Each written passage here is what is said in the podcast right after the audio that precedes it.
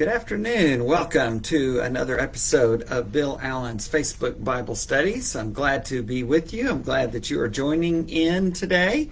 It's a Thursday afternoon, and we are going through the Psalms on Thursdays from Tim and Kathy Keller's wonderful daily devotional book, The Songs of Jesus, taking us all the way through all the Psalms. If you're reading along in that book on our studies, we just look at one or two or three Psalms each uh, time we study on Thursdays. Uh, that are part of their daily reading from that particular week. And that's what we're going to be doing um, today. And today is, um, boy, you picked a good day to listen in because we're going to be covering uh, Psalms 99 and 100. And if you know the song, He Has Made Me Glad, I Will Enter His Gates, uh, that song is taken from Psalm 100, which we'll get to uh, in just a moment. I hope that you're having a good week. And again, I'm glad to have you joining in along as we study through uh, the Psalms on Thursdays. Uh, this Psalm, Psalm 99, both of these Psalms speak of uh, wonderful calls to praise God, but Psalm 99 in particular uh, calls upon us to be joyful in our prayers. And he gives a few great Old Testament heroes, heroes as examples. And uh, so let's get to it. Psalm 99, first of all, the Lord reigns, let the nations tremble. He sits enthroned between the cherubim, let the earth shake. Great is the Lord in Zion. He is exalted over all the nations.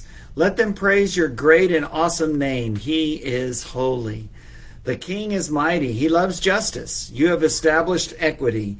In Jacob, you have done what is just and right. Exalt the Lord our God and worship at his footstool. He is holy.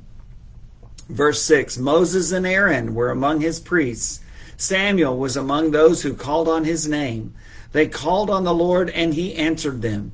He spoke to them from the pillar of cloud. They kept his statutes and the decrees he gave them. O Lord our God, you answered them. You were to Israel a forgiving God, though you punished their misdeeds. Exalt the Lord our God and worship at his holy mountain, for the Lord our God is holy. Oh, what a great call to worship! What a great call to obedience uh, giving some wonderful examples of those who, though they were sinful men, and who also was a sinful nation, the nation of Israel, God's people, yet they poured out their hearts in prayer and praise with joy to the Lord, and God heard them. Uh, what a wonderful thing. In spite of his holiness and our sinfulness, God hears us. What does it mean to say God is holy? That word holy means many say set apart, and I think that's true. Uh, it literally means to be completely set apart for some specific purpose. God's people are called holy in that sense because we are set apart to give God glory and to share His word. Uh, God Himself is called holy. That word holy can be used, it's an adjective, obviously, but it can also be used as a noun. Holy One, holy persons. And when it's used as a noun, holy one or holy ones, sometimes it is translated saints. That's where we get the word saint. It is an adjective used as a noun, holy one. And in Scripture, it's not talking about dead people. It's talking about people who are very much alive and are serving the Lord at the time. In fact, many of the New Testament letters are addressed to the saints in such and such a city. Here he talks about the people of God serving a holy God. Uh, great is the Lord in Zion, verse 2 says, He is exalted over all the nations. Let them praise your great and awesome name. He is holy. There's none like him. There is, in, there is nothing that we can compare to God. And we certainly are completely distanced from God were it not for the blood of Jesus Christ. The sacrifice of the Son of God is what allows us, as the book of Hebrews says throughout, to draw near. To draw near, even though we are sinful people, we can draw near to this holy God. Uh, we belong wholly, uh, W H O L L Y, to God. Even though He is holy, He has made us holy. And he has allowed a way for us to be able to approach him. He even did that in the Old Testament for the Jews, the people of God. Uh, for the church, it means that we are to seek God's will above everything else.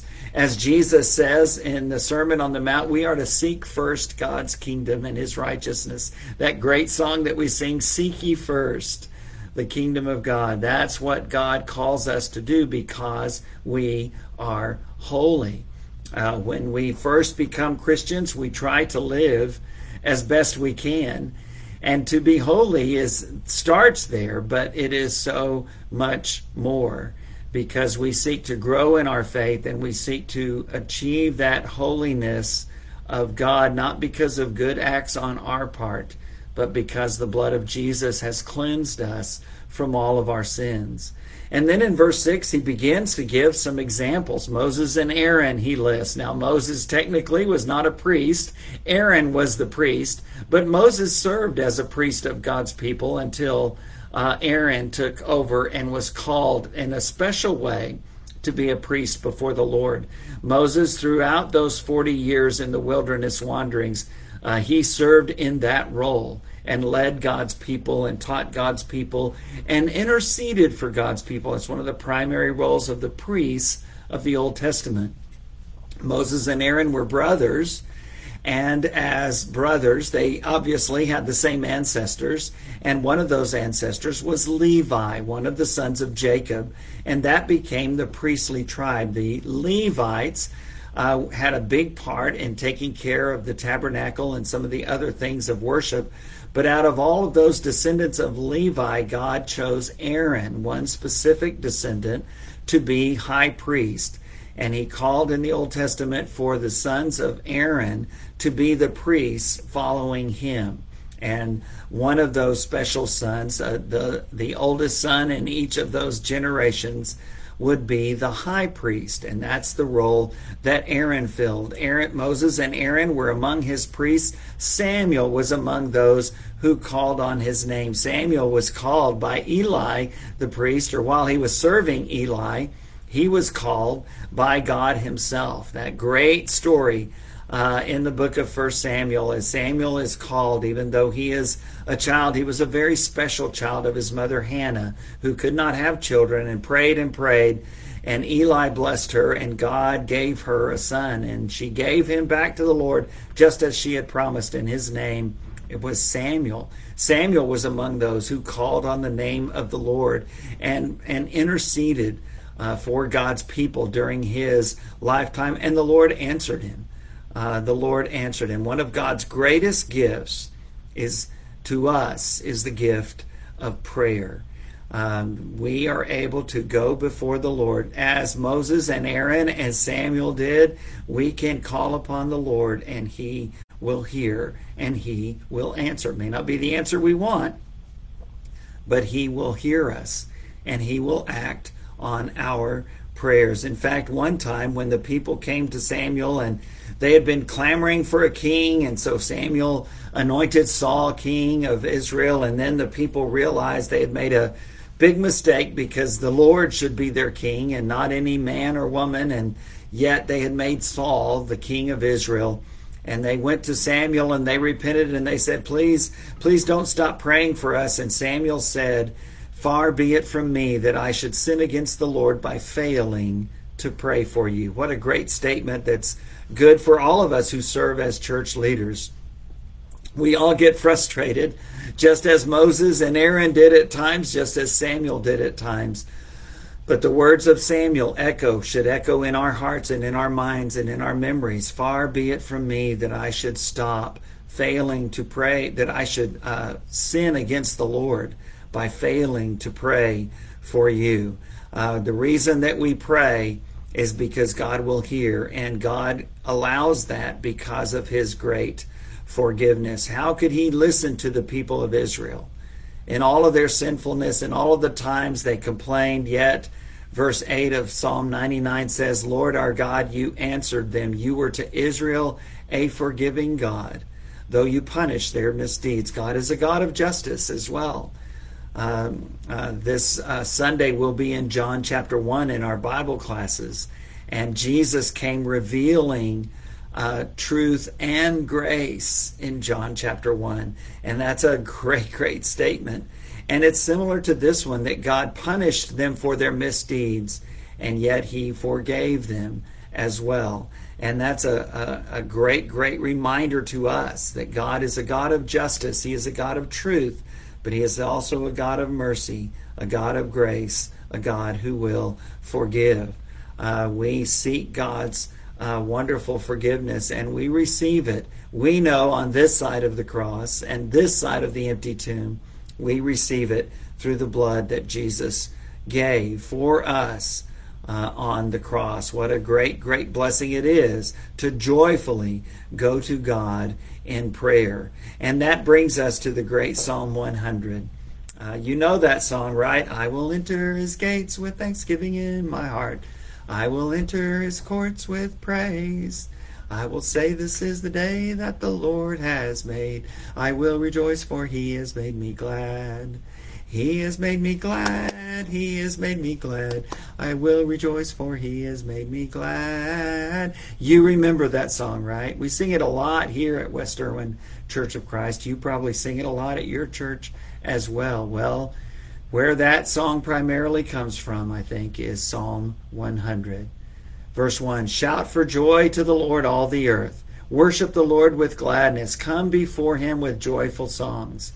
Know that the Lord is God. It is he who made us, and we are his. We are his people, the sheep of his pasture.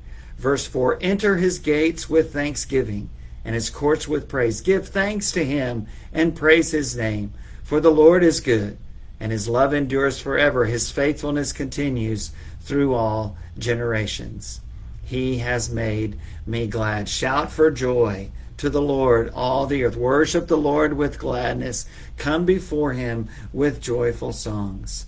Uh, enter his gates with thanksgiving and his courts with praise. I will enter his gates with thanksgiving in my heart. I will enter his courts with joyful praise. He has made me glad. What's the source of your gladness today?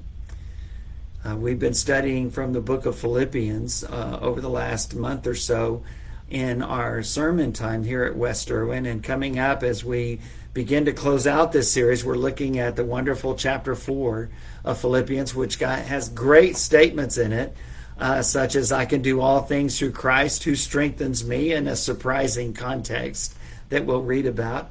Uh, but also the verse, rejoice in the Lord always. I will say it again, rejoice. That's Philippians 4, verse 4. Paul writing that from uh, un, while being under house arrest, probably in Rome. Uh, amazing. And yet he could say, Rejoice in the Lord always. I will say it again, rejoice. And that rejoice, that term there is an imperative. It's not just a, well, hopefully you'll be able to rejoice, or even rejoice when, when things are going well.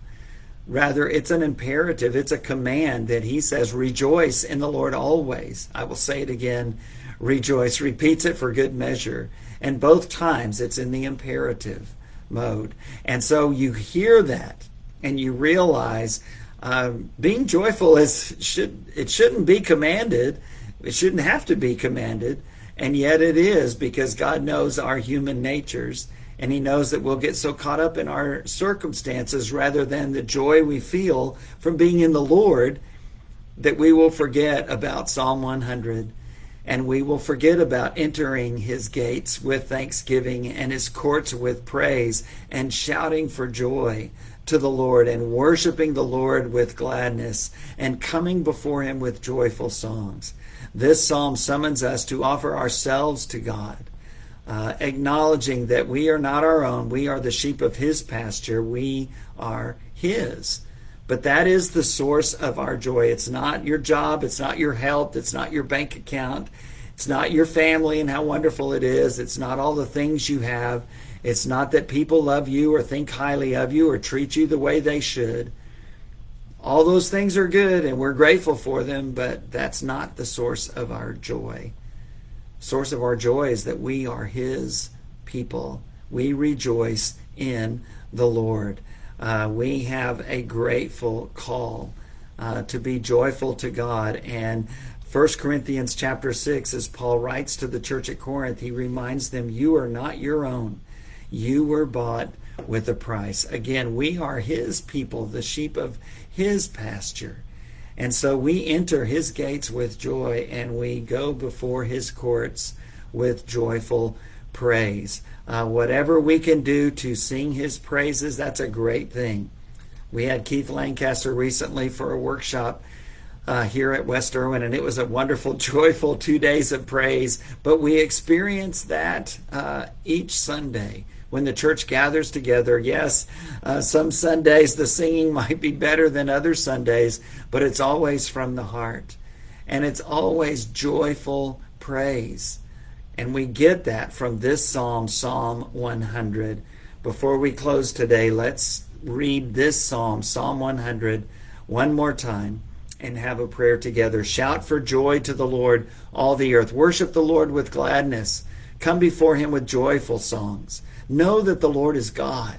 It is he who made us, and we are his. We are his people, the sheep of his pasture. Enter his gates with thanksgiving and his courts with praise.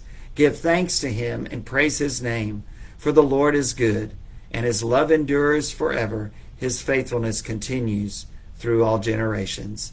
Let's pray. Father, we give you praise and glory and honor, and we do that joyfully. We do that humbly.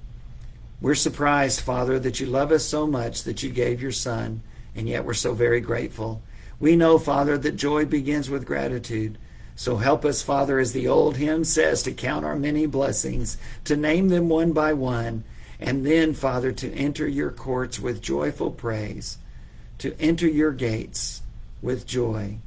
Father, we are thankful for the opportunity to praise you. We're thankful for the great opportunity to pray to you, to bring you our needs and to bring you our adoration and our worship. And so, Father, today we bring you our prayers, we bring you our praise, we enter into your courts and into your gates, into your presence with great, great joy. And it's through Jesus that we do that and offer this prayer. Amen. I hope you have a wonderful weekend. I look forward to being with you again at church on Sunday if you can be here or online if you can do that at westerwin.com and uh, go to the, the uh, tab that says connect and scroll down to live stream and you'll find the big blue box there. Or if not, then I'll see you again this coming Tuesday. I pray that God will bless you and that throughout the day, each day, you will enter his gates with thanksgiving in your heart, that you will enter his courts with praise. God bless.